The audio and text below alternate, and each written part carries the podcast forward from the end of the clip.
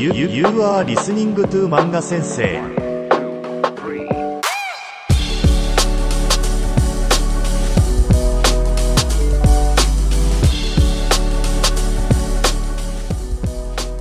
よ、皆さん、漫画先生のポッドキャストへようこそ。Hey everybody, welcome back to the Manga Sensei podcast. And finally, we're done with verbs for at least another week. We've gone over a lot of different things with verbs in the past week, talking about ichidan and godan verbs, bases and more bases, the quadrant, exception verbs, iru and aru. And today we're going to finally jump back into particles. But before I do so, I want to thank all the wonderful people on Patreon and my website who are supporting this podcast. It's because of you that we can keep this podcast free. All right. So finally, finally, we're jumping back into particles. And today's particle is the particle ka, which is one of the three major sentence ending particles that we're going to be talking about on the Manga Sensei 30 day challenge.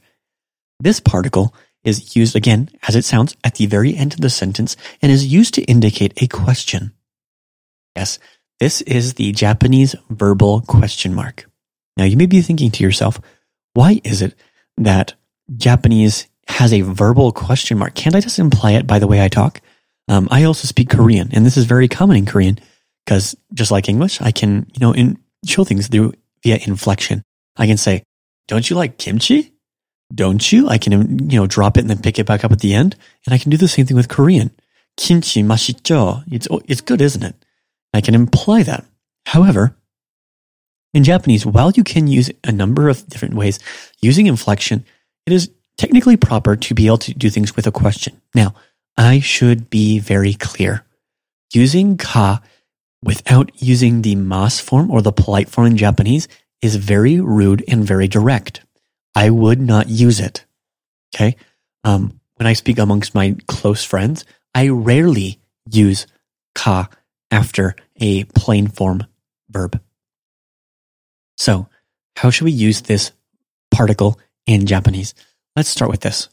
Let's use um, our basic format. A plus A is B. A wa B this.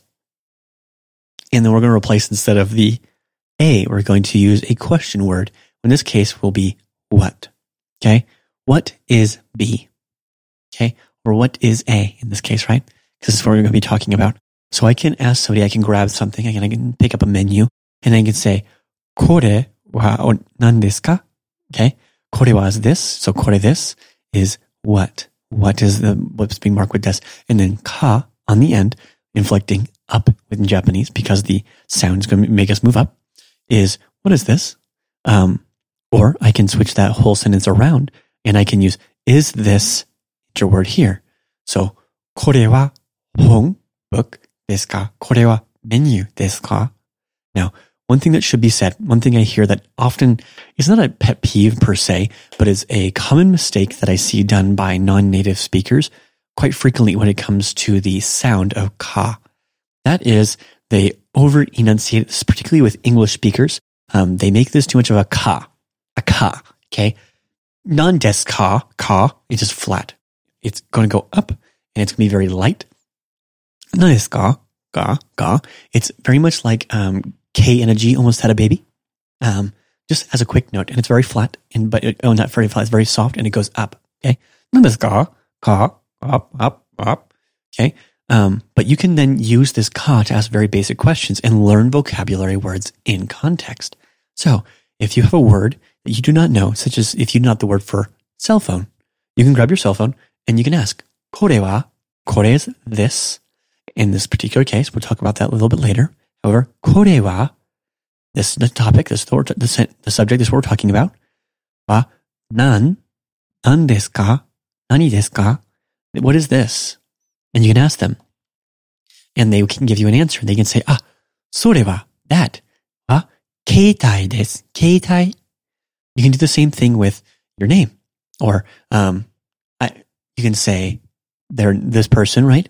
Wa, 誰ですか誰ですか Now you can use it with a verb too. You can say, um, uh, is John Sensei here? John Sensei ga, Right? That's the, that's the thing we're talking about. You are talking about this. So you are the topic. This is the subject of your sentence. Ga, imasu ka, imasu ka, imasu ka, iru becomes imasu. So John Sensei ga imasu ka? And you can use that to ask that question. This is a great word, way to re, um, reverse engineer a language. So, um, what I did when I lived in Japan, that I found very, very helpful, and this is a maybe particularly a good language tip for you beginners, is when you have something happen, make sure you can reverse engineer that sentence. So if they say, ah, じゃあ、どこに行くばいいか You'd be like, uh, 何ですか uh, Excuse me? あ、すみません。もう一度お願いしてもいいですか You can ask them to please repeat and say, あ、何ですか What? Excuse me? すみません。もう一度お願いしてもいいですか would you please say that again? If you'd like to check that sentence, is available on my website as a blog post, the five most useful sentences.